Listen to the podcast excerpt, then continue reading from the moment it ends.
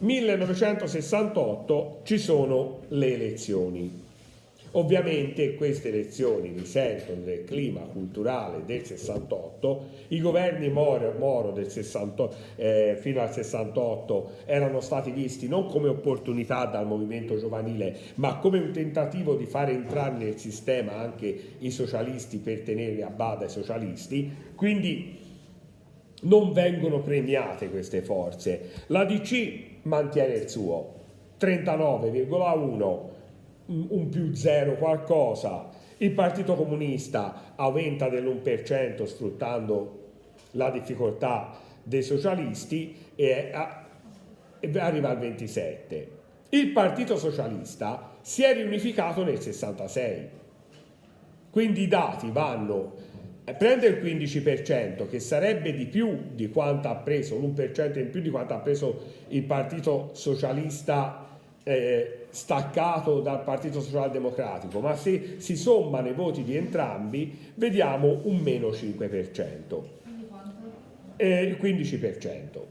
Il Movimento Sociale Italiano quattro virgola quarantacinque mantiene a, non è più al sei per cento e cinquantatré, ma mantiene uno zoccolo duro eh, molto stabile.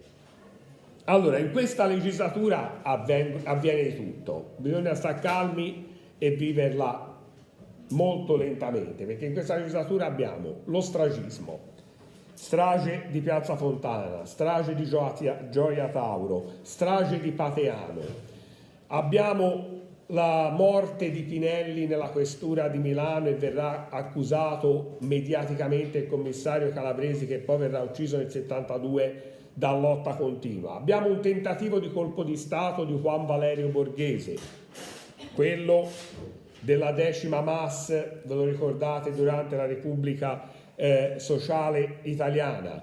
Abbiamo movimento studentesco e movimento operaio che collaborando creano l'autunno caldo del sessantanove, e l'autunno caldo del sessantanove produce poi lo Statuto dei lavoratori, il movimento delle donne, eccetera.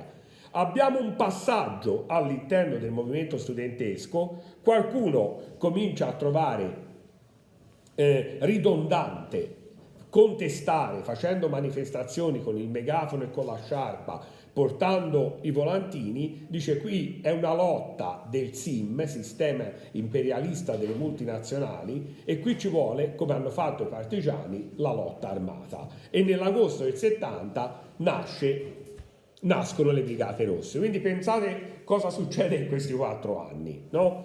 Eh, l'Italia arriva in finale a mondiali del settanta, vince l'Europeo del sessantotto, Nino Benvenuti campione del mondo dei pesi medi, quindi lo sport tiene un pochino a bada, ma non può tenere a bada come si vorrebbe. Nel ciclismo eh, Gimondi è il ciclista più amato dagli italiani, ma si trova ad affrontare un cannibale della bicicletta, Eddy Merckx, più grande ciclista di tutti i tempi, che farà diventare Felice Gimondi l'eterno secondo, perché se non ci fosse stato Merckx, Gimondi avrebbe vinto di tutto. Partiamo dalle istituzioni. Intanto, nel sessantotto non si sa chi mandare al governo, perché è finita l'esperienza di centrosinistra, ma non si sa come rimodulare tutto. E chi è l'uomo adatto quando non sappiamo fare le cose, c'è da fare un governo di pochi mesi, un governo balneare? Leone, Giovanni Leone, come ha fatto un governo balneare nel sessantatré, farà il suo secondo governo balneare nel sessantotto. Questo dura un po' di più, arriva quasi alle soglie di Natale, quindi eh, tutto eh, oro che cola. Nel sessantotto diventa il segretario della D C Mariano Rumor, il eh, capo del governo, farà tre governi in due anni, questo ve la dice lunga, eh, tre governi che, a parte il secondo che è un monocolore D C, come era monocolore D C quello di Leone, unisce nei suoi governi D C il Partito Socialista Unito, che poi ne diventerà diviso perché nel sessantanove si divide di nuovo, e il Partito Repubblicano, quindi le componenti un pochino di centro-sinistra. Eh, nel settanta Rumor si dimette e abbiamo come capo di Stato Emilio Colombo per due anni, che porterà avanti i governi con la stessa coalizione con cui li stava portando avanti Rumor. L'ultimo governo della legislatura è un tentativo di monocolore di D C dopo una crisi di governo tentato da Giulio Andreotti, ma non otterrà la fiducia in Parlamento e quindi si andrà alle elezioni anticipate nel settantadue. Infatti questa legislatura, come vi siete accorti, non dura cinque anni, ma ne dura quattro. Nel settantuno finisce anche il mandato di Saragat. Saragat, ve lo ricordate, era diventato Presidente della Repubblica nel sessantaquattro nel clima del piano solo, quindi si dà a un laico con tendenze socialiste la Presidenza della Repubblica. Ora si ritorna a un uomo della D C. Molti volevano Fanfani, ma Fanfani ha eh, degli attriti all'interno del proprio partito, specialmente perché è contrario alla legge che è stata fatta nel settanta sul divorzio, e quindi alla fine nel settantuno, non sapendo chi fare, c'è quello che gode per tutti, no? Chi diventa Presidente della Repubblica? Leone. Eh, eh, che quindi avrà un, se, un settennato dal settantuno al settantotto di presidenza della Repubblica, che vedremo finirà in malo modo, perché finirà con le dimissioni anticipate di pochi mesi per non incorrere nell'impeachment, nell'attentato alla Costituzione, perché era entrato in un gioco di corruzione lo scandalo Lockheed, ma questo si vedrà nella legislatura successiva.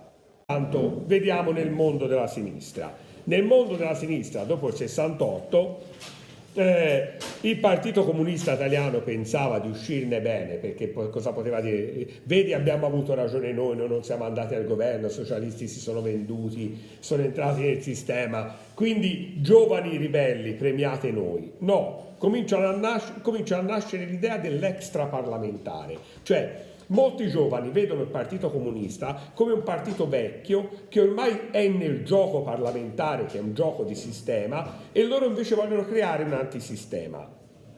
Nascono in quegli anni il Partito Marxista-Leninista, Potere Operaio, Avanguardia Operaia, Lotta Continua, tutti gruppi di sinistra che non credono nel processo parlamentare, anche se poi qualcuno in Parlamento ci finirà.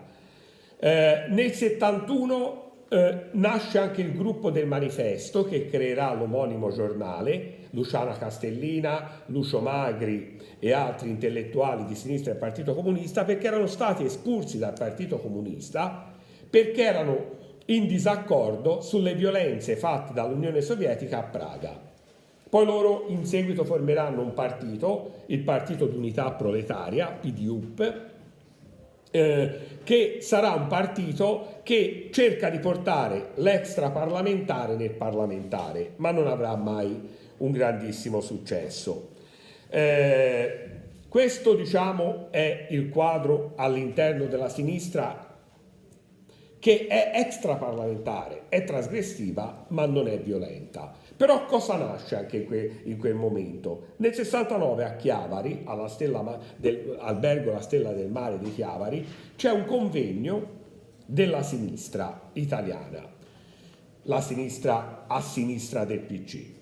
All'interno di questo convegno qualcuno comincia a dire che non è più possibile pensare di gestire la situazione Eh, con i volantini, con le manifestazioni. Ora è il momento di fare la rivoluzione. Nasce, è un'idea molto confusa, che però poi nel settanta troverà una sua concretizzazione in un altro convegno in Emilia, nell'agosto del settanta, a Pecorile, perché si uniscono tre gruppi. Un gruppo di studenti dell'Università di Trento, che fa capo a Renato Curcio e Mara Cagol, studenti di sociologia. Un gruppo di ex esponenti del Partito Comunista Italiano, della Federazione Giovani Comunisti, quindi tutti i giovani, Franceschini, Gallinari, di Reggio Emilia, che anche loro non sono più d'accordo soltanto sul meccanismo extraparlamentare. Un gruppo di operai della S I T Siemens di Milano, che faranno capo a Mario Moretti. Queste tre anime si uniscono fondando un eh, gruppo che poi diventerà tristemente famoso e sul quale si è, da una parte si è dormito in maniera incredibile perché non ci voleva niente a sgominarli, dall'altra probabilmente non si è dormito, ma qualcuno ha fatto comodo che questi facessero dei danni epocali alla storia del paese, perché nascono le Brigate Rosse, che hanno tante anime, non tutte queste anime hanno una negatività assoluta, però poi portano a un risultato che è negativo assoluto. Queste, le Brigate Rosse, che viene deciso proprio da Franceschini di fare anche un simbolo che doveva essere copiato facilmente, no? Quindi prendono le cento lire, ci fanno un cerchio e poi ci fanno una stella a cinque punte che lui chiama sghembra, no? Non è nemmeno armonica, in maniera tale che chiunque voglia fare un'azione contro una fa- il capo reparto di una fabbrica, contro il dirigente di una fabbrica, poi lo rivendica velocemente. Inizialmente doveva essere così, quindi piuttosto libero, poi in realtà le Brigate Rosse si daranno una struttura, un'organizzazione, e quando rivendicano qualcosa è perché lo vogliono rivendicare loro. So se mi sono spiegato, eh? Eh, e non, non c'è una grande attenzione rispetto a questo, anche perché mh, per ora in questa legislatura le azioni delle Brigate Rosse cosa sono? Nel settantuno viene trovata per la prima volta eh, questo simbolo su un garage incendiato. Questo garage appartiene al direttore della S I T Siemens, Leoni, no? Quindi, siccome questo direttore si diceva che era molto eh, aggressivo nei confronti degli operai, aumentava i turni di lavoro degli operai, eccetera, si meritava che gli venisse incendiato. Beh, uno dice cosa brutta, però Eh, cioè non è che siamo alla guerriglia ancora. Nel settantadue sempre un ingegnere, questo ci fa capire la forza di Mario Moretti, che è della S I T Siemens all'interno dei B R, un ingegnere, l'ingegnere Macchiarini, viene rapito per qualche giorno, viene fatta la foto con lui che, che ha un fucile puntato e che tiene il manifesto delle Brigate Rosse, no? Finali, cioè brutte eh, cose, però non lasciava presagire quello che poi si vedrà nella prossima legislatura. Nel settantadue le B R si danno anche un'organizzazione in colonne, non sono più eh, sprovveduti. Colonne, c'è cioè la colonna genovese, la colonna torinese, la colonna milanese, una serie di nuclei operativi, e questi nuclei operativi devono intervenire nei territori. Le B R hanno anche molti gruppi che li fiancheggiano, che non, so, non sono soltanto quindi quelli dell'azione del direttivo, ma ci sono anche gruppi di fiancheggiatori. Per esempio Mario Rossi a Genova crea le brigate ventidue ottobre, dalla data di nascita eh, di queste brigate, che faranno delle rapine a scopo, o rapimenti o rapine a scopo di finanziamento della rivoluzione, no? Viene rapito un giovane rampollo di una famiglia importante di Genova, Gradola, eh, e poi viene assassinato, è il primo omicidio, in una, probabilmente non c'è una volontà omicida, ma poi l'omicidio, cioè non, non, quantomeno non era premeditata. Loro rapiscono, uh, rapinano, scusate, un portavalori, Floris, che sta portando eh, per finanziare eh, il loro movimento. Lui reagisce, tiene per la caviglia uno di questi che sta scappando con la Vespina, c'è anche la foto, e questo si gira e spara. Questo che si gira e spara è il leader delle brigate ventidue ottobre, Mario Rossi, che poi lui dirà che lui non ha sparato, lui ha sparato a terra e lì è solo una foto dove lui aveva la pistola in aria, lui aveva, che gli aveva sparato prima perché incidentalmente era partito un colpo. Com- comunque eh, siamo in piena eh, emergenza terrorismo, ma non c'è soltanto questa visione del mondo. Siccome questa visione del mondo genera tantissima ansia, tantissima preoccupazione, tantissimi pericoli, è molto facile portare avanti anche una strategia parallela, che è la strategia della tensione, ovvero fare atti violenti, atti sanguinosi, e poi far ricadere la colpa sulla sinistra. Questo dove accade? accade l'elemento più eclatante, è quello del dodici dicembre del millenovecentosessantanove, la strage di Piazza Fontana a Milano. Il dodici dicembre eh, è il giorno in cui vengono pagate le tredicesime, quindi il direttore della Banca Nazionale dell'Agricoltura chiede ai dipendenti se sono disponibili a fare uno straordinario. Molti dicono di sì e allora la banca rimane aperta. Questo perché è importante? Perché la, la bomba è esplosa in un orario in cui la banca doveva essere chiusa. Quindi probabilmente chi ha messo la bomba non voleva uccidere in quel momento, avrebbe magari dovuto uccidere dopo, questo no, non li toglie eh, niente, ma voleva creare e, e seminare terrore. Eh, muoiono sedici persone, c'è un'ottantina di feriti e ai, su, giorna, ai, su giornali, al telegiornale, cosa si sente dire? Che si segue la pista di sinistra, la pista anarchica, no? Oggi noi sappiamo, quasi non c'è una sentenza della magistratura perché il, pro, il processo non è stato rivisto dopo nuove testimonianze, ma da commissioni d'inchiesta parlamentari e indagini giornalistiche possiamo dire che la strage è stata fatta da ambienti dei servizi segreti deviati con l'appoggio di Freda Ventura, che sono eh, esponenti del neofascismo italiano. Eh, però all'epoca tutti pensano che sia stata la sinistra e allora il commissario Calabresi, che è un commissario che ha fatto molte indagini su gruppi movimentisti milanesi, eh, arresta eh, Pinelli. Pinelli è un ferroviere anarchico che viene considerato uno che aveva conoscenza di quello che era accaduto o addirittura era stato lui a mettere la bomba. Eh, la bomba è del dodici dicembre del sessantanove, Pinelli muore il sedici dicembre del sessantanove durante l'interrogatorio. Dai verbali della polizia risulta che Pinelli si è ucciso, però Pinelli era andato piuttosto sereno a questo interrogatorio, quindi si è ucciso come ha fatto, è uscito sul terrazzino, si è buttato, l'avevano lasciato lì solo, poi è senza scarpe, ha segni sul corpo che danno l'idea che lui abbia avuto una colluttazione o che sia stato picchiato, no. Quindi non sono escoriazioni che derivano dall'impatto col terreno, quindi ci sono moltissimi dubbi, no? Eh, tant'è che eh, Dario Fo scriverà un'opera, Morte accidentale di un anarchico, eh, prendendo un po' in giro la polizia, eh, rendendo tragicomica la situazione, e questo non, non è amato dalle forze dell'ordine. E nel settantatré, potrei sbagliarmi, quindi fuori legislatura, mentre questo spettacolo va tantissimo, Dario Fo ha, ha affittato un teatro a Milano e lo fa tutti i giorni, le, eh, tutte le sere, il sabato pomeriggio, il sabato sera, la domenica pomeriggio, la domenica sera, e è fatto da lui e dalla moglie Franca Rame.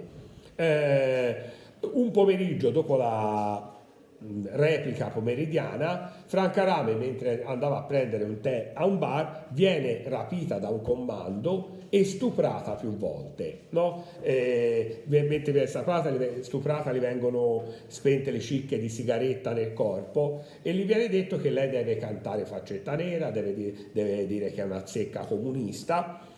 Poi cosa? Da indagini successive Eh, questo gruppo, alcuni esponenti di questo gruppo in un interrogatorio hanno detto che loro hanno avuto l'ordine dalla caserma Pastrengo dei Carabinieri di Milano di stuprare Franca Rame. Quindi vero o non vero, però vedete che è un momento estremamente complesso per questo paese.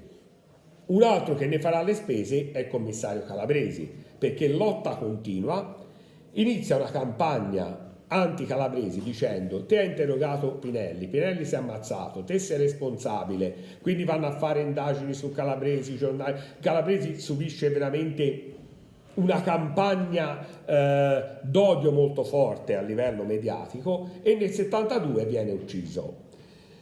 Eh, La sentenza della magistratura è che a ordinare l'uccisione del commissario Calabresi sia stata lotta continua, ma anche qui ci sono molti dubbi, qualcuno lo vorrebbe far rientrare all'interno dell'episodio della strategia della tensione, perché è ovvio che se viene ucciso Calabresi a chi si dà la colpa? Alla sinistra, quindi potrebbe essere utile in questo senso.